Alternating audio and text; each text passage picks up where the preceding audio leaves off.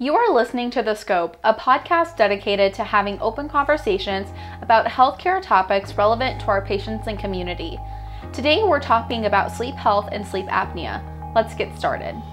Today, our guest is Hala Salmon, MD, who is our sleep medicine specialist at Phelps Health. Thank you so much for coming to our show today. Yeah, absolutely. We are very, very excited to have you here. I don't think we've ever had a sleep medicine specialist on our show, so this is this is bound to be really interesting, right? Wow. Yeah, absolutely.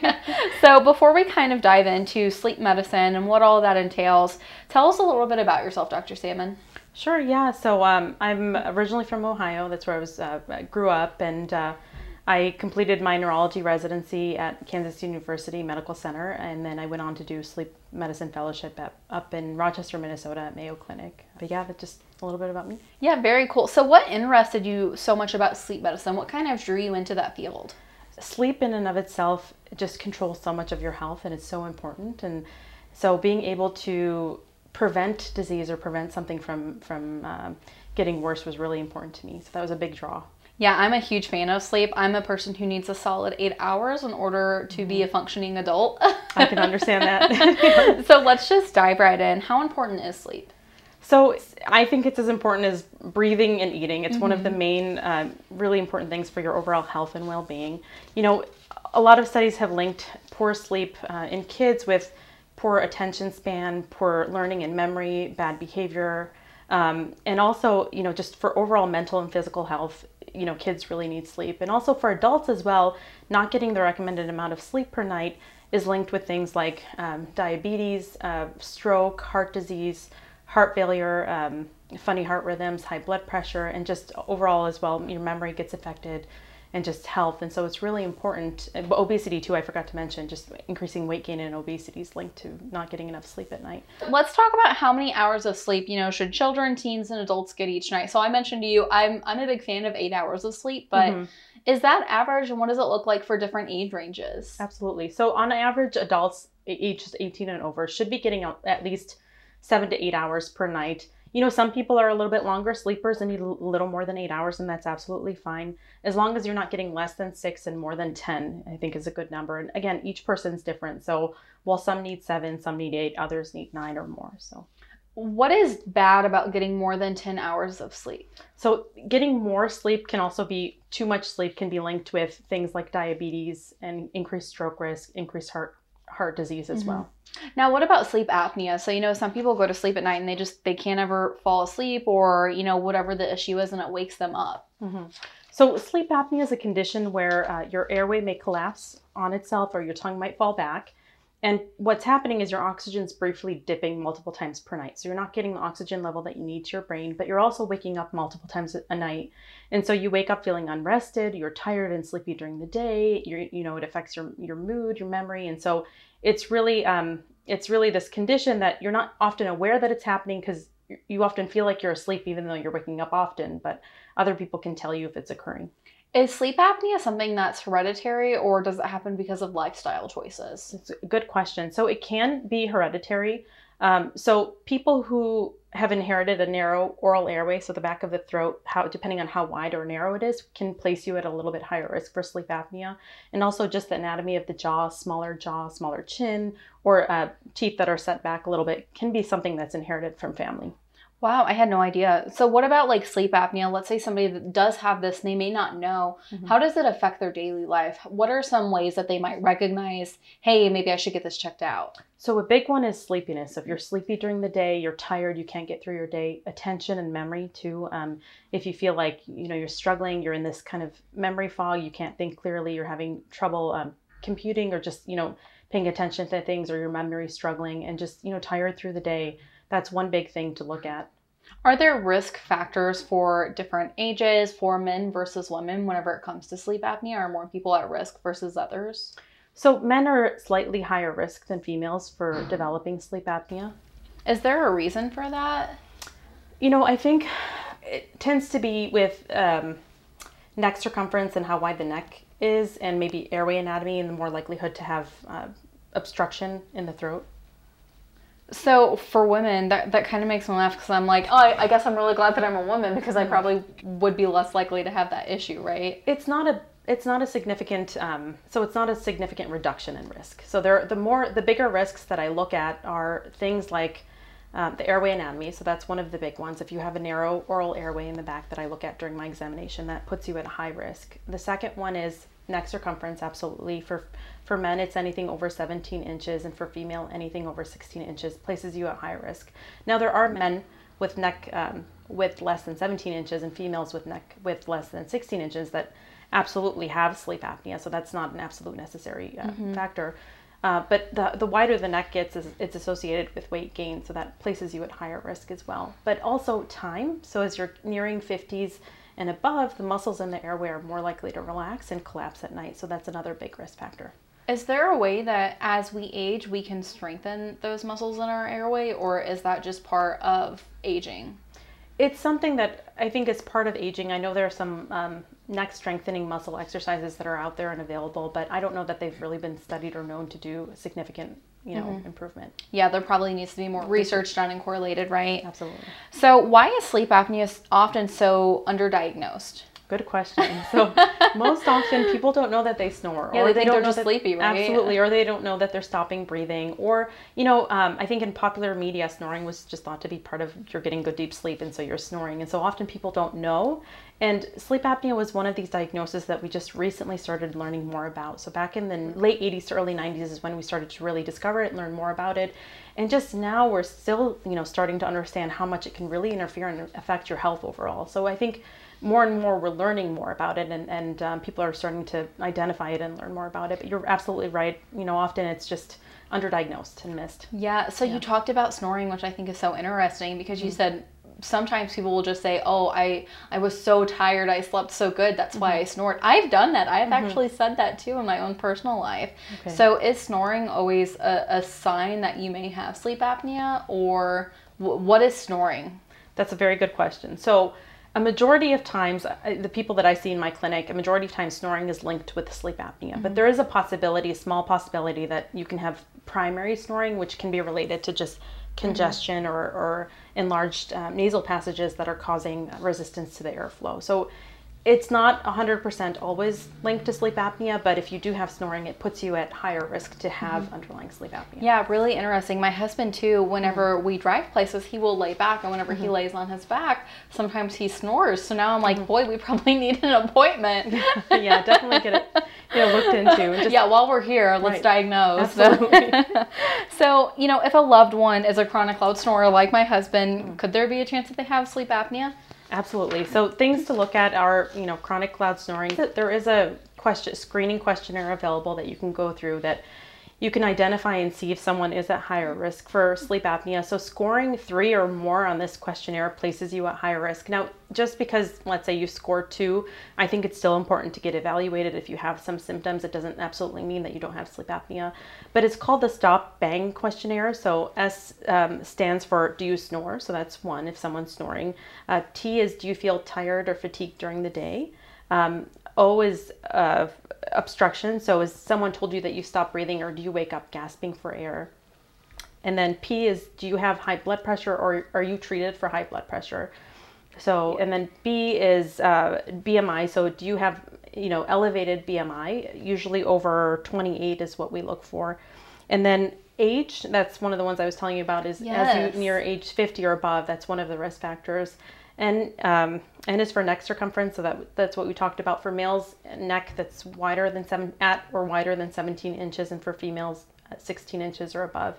And then G is gender, and that's you know, are you male? So mm-hmm. males again, it's slightly. Yeah, unfortunately for males. yep, yep. So again, three and yeah. above definitely uh-huh. get evaluated. That yes. puts you at higher risk. Yeah, I'm like laughing as I go through this because I'm like, oh, I guess I'm, you know, today going to be yeah. making an appointment for my husband. That's right.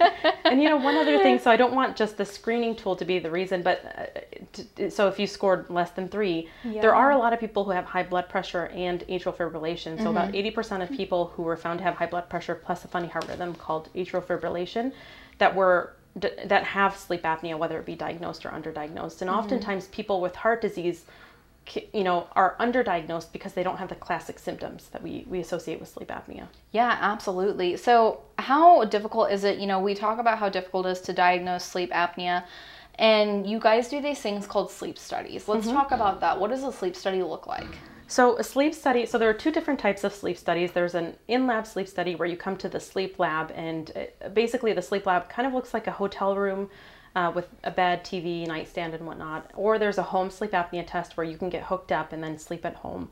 Between the two, the, the in lab sleep studies are more accurate and they can tell me a lot more. They can tell me more about if someone's um, like kicking at night is causing awakenings mm-hmm. or if there are other problems with sleep that we need to look at. But a home sleep apnea test is a good start. Um, home sleep apnea test can sometimes underestimate the, the severity and or the presence of sleep apnea. And so for some people, you know, the recommendation is to go forward with an in-lab study. But for those that are hesitant to sleep outside of their home, it could be a good starting point. With the in-lab sleep study, what happens is um, people are hooked up, so there are wires. Um, mm-hmm. Um, it's it's not usually indicative of a typical night's sleep, but you know often we can get good information to really let us know if someone has sleep apnea or not. But um, it's again looks like a hotel room. Uh, there's technicians at night that score um, score the sleep study and then you know i read the sleep studies in the morning and then we review the results after that yeah it's interesting listening to you say that because mm-hmm. my first thought would be that an in-lab sleep study may be skewed because you're outside of your normal environment. Mm-hmm. So why is an in-lab in-lab sleep study so much more valuable than at home? Home sleep apnea test that we use at Phelps Health doesn't score sleep. So I don't know if you're awake or asleep. So if you're having apneic episodes, it can divide those apneic episodes over awake time, so it can under underestimate. Okay. And you know, I'd say about 30% of the time, 20 to 30% of the time, it can say that you don't have sleep apnea when you actually do. Um, it doesn't look at things like leg kicking or periodic limb movement disorder. Uh, and then, you know, with an actual sleep study, I can look at different sleep stages. I can look if you're in deep sleep or dream sleep. I can see, okay, does your sleep apnea worsen with when you're on your back? Does it worsen when you're in dream sleep? You know, what type of sleep apnea do you have really? and even you know um, various little details that I can look at in an in-lab sleep study tends tends to make it a lot more accurate. So you talked about dream sleep versus deep sleep. Mm-hmm. I thought they were the same thing. So let's talk about that. Yeah, the sleep stages. So there are four different sleep mm-hmm. stages. Mm-hmm. There's light or in between sleep. Um, it's called N1 or light stage sleep. That's that sleep that we just briefly get. We transition between awake to light stage sleep. So if you take a nap and you fall asleep in this stage of sleep, you're often not really sure if you slept or not, or if you hear your name being called, you wake up. So that's our transitioning point. And then there's um, moderate stage sleep, so that's N2, and that's where we spend most of our night generally. N3 is our deep sleep, so that's really important sleep that we need that people with sleep apnea don't get enough of, or if we're sleep deprived, we don't get enough of. And interestingly, just recently in 2016, there was a new study that came out that realized that the brain actually has a toxin clearing system. So we never knew this, and that toxin clearing system only comes out during deep sleep. So if you're deprived from whatever reason, be it mm-hmm. sleep deprivation, not getting enough hours of sleep, or sleep apnea, so your your brain can't clear out those toxins, and then you have those same uh, misfolded protein mm-hmm. that that you find in Alzheimer's dementia. And so we don't necessarily know the full link. Is there a link between sleep deprivation and sleep apnea with Alzheimer's dementia? But there are currently studies going on now to find out if there truly is a link. Is sleep medicine a very old field? No, it's new. It it just it just came about. I think in the 90s is when there were starting, you know, late 80s, early 90s when they started to do sleep studies and really identifying yeah, it's amazing hearing all these different phases of sleep mm-hmm. and hearing how much it's progressed since the 90s. Right, right. It, it really blows my mind. Like, oh, we have so much more to learn about sleep and right. how important it is and how valuable it is to our overall well being and health, right? Absolutely. Yeah, very cool. I think a lot of people don't realize that. Absolutely. And you know, I forgot one more stage of sleep. So, oh, dream, yeah. yeah. So then, then there's the dream sleep. So that's the sleep where often I see sleep apnea getting worse because when we go into dream sleep, our brain sends out this hormone to paralyze our muscles so we don't act out our dreams. And so the airway becomes a lot more collapsible. And so what happens is sleep apnea can become a lot more severe, but then people aren't getting as much deeper dream sleep, though they might feel like they're having more nightmares or more dream sleep because they're waking up more often because of apnea episodes during dream sleep. So are nightmares related to sleep apnea? They absolutely can be. So if you're stopping breathing, your your dreams can turn into nightmares because you feel like you're gasping or you can't breathe, and you're waking up more frequently from your mm-hmm. dreams and or nightmares. Yeah. So for any of our listeners, mm-hmm. if they are experiencing this type of thing, it's definitely something to know and to take stock of. Absolutely. So what can a patient do to help prepare for an appointment if they think that they may have sleep apnea? You know, let's say they've scheduled an appointment with you. Do they need to start documenting their night's sleep before they come visit? That's a good question. I think what's really important and, and often people aren't really sure of is if they stop breathing or if they snore. And, and it's something that, again, we won't know if we do, mm-hmm. but a bed partner or a family member, whether you've shared, you know, a bed on vacation or hotel room, can tell you if you've stopped breathing at night or if you snore, because that can be very valuable information. Yeah, absolutely. And if you don't have that person, you know, we have videos on our camera. Absolutely. I mean, nobody wants to go through eight hours of sleep video, but Right, if right. you're if it's something that you're really struggling with, that's Yeah. definitely an option. It's a great idea. So one of the things that we talk about whenever we talk about sleep medicine is there is a scale called the Epworth Sleepiness Scale. What value does that bring? So that tells me uh, if someone's, you know, what degree of sleepiness, if, if, the, if the sleepiness is something that I have to intervene with. So if someone's very sleepy during the day, it can be from sleep apnea, but it can be from other disorders like narcolepsy or something called idiopathic hypersomnia, which is just a disorder where someone might have irresistible periods of sleepiness. It's a great um, monitoring tool that I have with people who have sleep apnea to see does their sleepiness improve with treatment of their sleep apnea, and if not, what other interventions can I do, or where can we go from here, or are they on the right treatment? Is sleep apnea very commonly um, misdiagnosed with other sleep disorders? So, I think it can be misdiagnosed with people who are having fatigue with other disorders, but oftentimes when when sleep apnea is is um, identified, it's usually the sleep study can give you a very definitive diagnosis. There is there is that's actually a good question because there are some people who have sleep apnea get started on CPAP and feel like they can't tolerate it or it doesn't work well for them. There is a different type of sleep apnea that may come about with the start of CPAP that can worsen or cause a different type of sleep apnea, and so those can the people who have struggled with CPAP in the past, I don't want them to feel like this is it. There's there's other alternatives or, or things out there that can really benefit them or treat their underlying sleep apnea. What are the different types of sleep apnea? So there's obstructive sleep apnea, which we talked about, the most common, where mm-hmm. the airway collapses. There's another type of sleep apnea called central sleep apnea, and that's basically where the brain just for some reason forgets to tell the body to breathe. And so, for a majority, it's something called idiopathic, where the medical world doesn't really understand why you might have central sleep apnea. Um, for some, we can identify something in the brain, a lesion in the brain area of the brain called the brain stem. And so, I, with anyone who's diagnosed with primary central sleep apnea, we do an evaluation with an MRI of the brain to make sure they don't have something in the brain stem. Um, we also look at the heart to make sure there is no evidence of heart failure because that can be a reason why someone may develop central sleep apnea. But also, it can be due to sometimes opioid medications can cause central sleep apnea as well. Again, it's not as common, mm-hmm. but it's definitely something to keep an eye out for. And traditionally, people who have central sleep apnea, the traditional BiPAP doesn't usually work well for them. For the people who may have the central sleep apnea and uh, maybe they have something on their brainstem, is that something that can be removed? That's a good question. It all depends on what it is. So there are things Okay. that people can be born with that are uh, what we call congenital, just something that they're born with. Uh, there are other things that could be, you know, a mass or a tumor or something that might need to be, you know, followed routinely with with imaging. Um, sometimes it could be vessel abnormalities. So it all depends on what's found, you know, uh, that that kind of directs where we go. Yeah, it, it's really interesting to hear this because to me, I'm like, this is why it's so important to establish primary care, to go to your physician on a consistent basis, mm-hmm. to go and get evaluated if you're having problems with your sleep so that you can address these before it becomes a long term issue. Absolutely, yeah. So, what happens if somebody doesn't address, you know, the effects of sleep apnea and they have it and it goes mm-hmm. untreated? Oh, I love this question. So, so sleep apnea when chronic and untreated. So I like to equate sleep apnea to mm-hmm. something like not brushing your teeth. So if you don't brush your teeth for a day or two or a month, maybe you can get away with it. But any longer, you start to develop cavities. And same with sleep apnea. If you leave it untreated over time, you're at much higher risk for things like um, high blood pressure, resistant high blood pressure. That's blood pressure that needs more than one medication to be well treated. Your heart's working so hard to keep up with oxygen demand that it starts to dilate and you go into something called heart failure. And as the heart starts to dilate, your heart can be thrown into funny heart rhythms. The main one we worry about is something called atrial fibrillation. The reason being is because that can that can cause stroke to the brain for people, and so we worry about someone developing atrial fibrillation. And then additionally, uh, you're not getting good deep restful sleep, so your memory is affected, which we talked about. If you have any underlying depression or anxiety, it's so much harder to keep them at bay or balanced because you're in this chronic sleep deprived state. You're tired, you're irritable, and also pain. So a lot of people struggle with pain, and it's not that sleep apnea causes pain, but your nervous system is on this hyperarousal, hyper alert mode where the nerve receptors are just firing and firing, and it's so much harder to keep your pain at bay. Um, same with um, increased risk for metabolic resistance, which has higher risk to develop diabe- diabetes down the line. uh, eye pressure problems that can lead to vision loss in the future.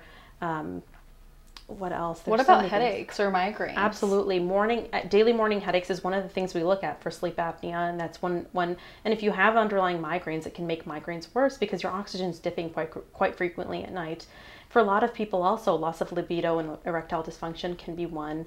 Um, and you know, if you are someone who needs pain medications or you need medications, prescription medications to help you with falling asleep at night, those medications can cause your breathing to be more shallow and it places you at a slightly higher risk of death. So it's so important to identify if you have sleep apnea and get it treated so that you know it, it puts your risk you know it minimizes your risk significantly yeah that's a huge laundry list of yeah. things that could potentially go wrong or lessen your lifespan or you know cause the quality of your life to become diminished right so right. if that doesn't convince somebody yeah. i don't know what will right, right, right. Um, so what options are available for people who have sleep apnea and they know and they're aware and they want to do something to make it better so the, the, the first, second, and third treatment that we always look at is something called PAP therapy or CPAP, BiPAP, whatever is determined that they need. The reason being is because uh, we consider it the gold standard of treatment because we know it works when it does work. It has very minimal side effects, and often, you know, there are some struggles people may have with the, finding the right mask, which is very normal, or getting the humidity adjusted. And, and when we can work through those struggles, PAP therapy can be really excellent treatment for a lot of people. If PAP therapy doesn't work, then there are some other different uh, med- uh, treatment options. For people with mild to low moderate sleep apnea, there's a dental oral appliance called the mandibular advancement device that can be fitted through a dentist. Um, it's something that medical insurance does generally tend to cover, uh, and um, basically, it's an oral device that they put at night that just moves the jaw forward. Uh, there's also surgery, so there are three types of surgeries that can be done, and these are usually recommended for more moderate to severe sleep apnea. Again, it's usually if we've tried and failed CPAP, BiPAP, or whatever PAP therapy first, second, and third, and then we and then we discuss uh, surgical treatment options. So there's one surgery which uh, is the traditional surgery that's known where they go in and they just remove part of your airway. It's called U triple P that's about 40 to 60% effective and it can mm-hmm. have some recovery time at uh, you know you can have some sore throat and whatnot um, there are some newer options with sleep trained ear nose and throat doctors where there's a little bit higher effective rate uh, with with various different things other than just cutting out the airway but maybe lifting some of the palate there's another type of surgery called uh, mandibular maxillary advancement surgery and basically what the surgeon does is they put a little crack in your jaw mm-hmm. upper and lower and they move it forward with hardware and then the bone grows together it's a very invasive surgery. Yes. Surprisingly, it's less. I've been told it's less painful than the air the soft tissue surgery wow. because bone pain can be controlled with pain medicines well, mm-hmm. and it's actually a little bit higher success rate. It's about eighty percent successful. So that's a that's a possible option. But then just recently, I'd say a few years ago, there was a new device that came out called Inspire, and it's a lot like a pacemaker where there's a battery pack that's mm-hmm. inserted mm-hmm. under your chest with a little, little wire that goes up to the nerve called the hypoglossal nerve. So this nerve is meant to just stimulate the tongue movement. And what you do is you turn it on at night and it senses when you're breathing in. And when you do it, gently pushes the base of your tongue forward. So often people tell me that they feel it initially, but then over time um, they they feel like they can't tell if it's on or off. So that could be a possible uh, good treatment yeah. for people who just really can't tolerate. So is that surgical as well? Like it, it's under your chest? Yeah, it's considered surg- surgical okay. because they have to insert a battery pack okay. with the wire inserted upwards. Wow, yeah. that is really cool. That's amazing. I love the name of it to Inspire. Inspire, like, absolutely. Yeah, I got the Inspire surgery. No big deal.